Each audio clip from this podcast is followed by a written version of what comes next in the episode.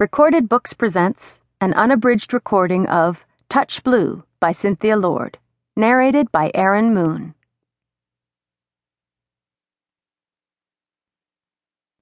Chapter 1 Touch Blue, and your wish will come true. The ferry's coming!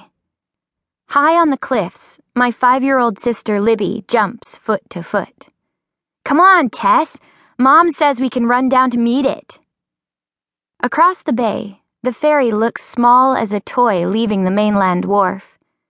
I've seen that boat heading for our island hundreds of times, but never with my heart pounding so hard. He's almost here. I hope Aaron likes to play Monopoly and swing at the playground, Libby calls down to me. Do you think he will? He's 13. That's probably too old for swinging. I know what Libby means, though.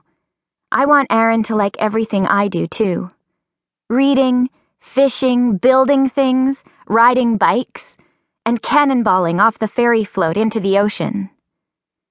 Ever since my best friend Amy Hamilton and her family moved off the island last winter, I've missed having someone to do those things with. When you live on a small island, you don't get many choices of friends. The wind quivers a brown strand of hair over my nose. My bangs are in that awful growing out stage, too short to stay tucked behind my ears and too long to stay out of my eyes. As I wipe that hair away, I notice something sparkle near my feet among the tangles of rockweed. I reach down and pry loose a palm sized circle of blue sea glass, just the bottom of a bottle. Once it was someone's trash, but now the ocean has tumbled it all smooth and beautiful. It's extra lucky to find something blue because there's a saying touch blue and your wish will come true. So anything blue comes with a wish attached. Lifting the sea glass up to my eye, I watch the whole world change. The far and near islands, the lobster boats in the bay, the summer cottages ringing the shore, even Mrs. Ellis's tiny American and Maine flags flapping in the wind beside her wharf turn hazy, cobalt blue. Across the water, the fancy mainland houses with their big windows stare blank eyed back at me. Funny to think we islanders are their view. I stick out my tongue to give them something new to look at.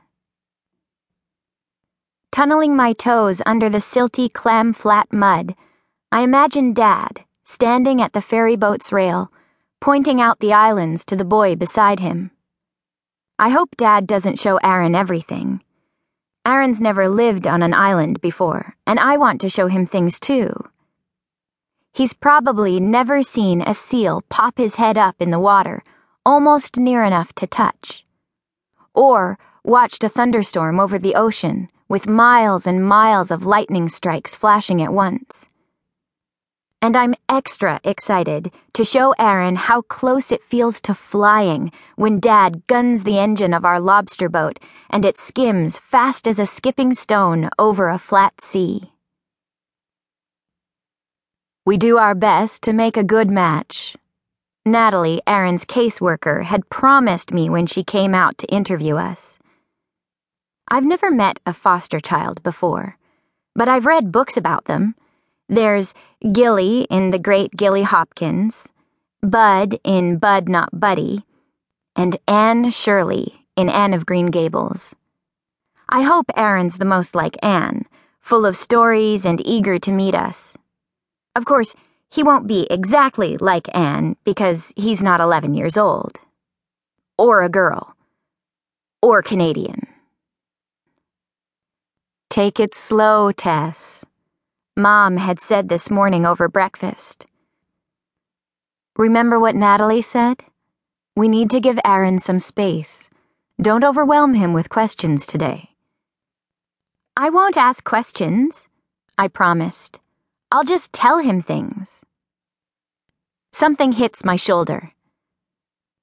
Up on the cliffs, Libby's hands are full of fat Scotch pine cones. She scowls at me and pitches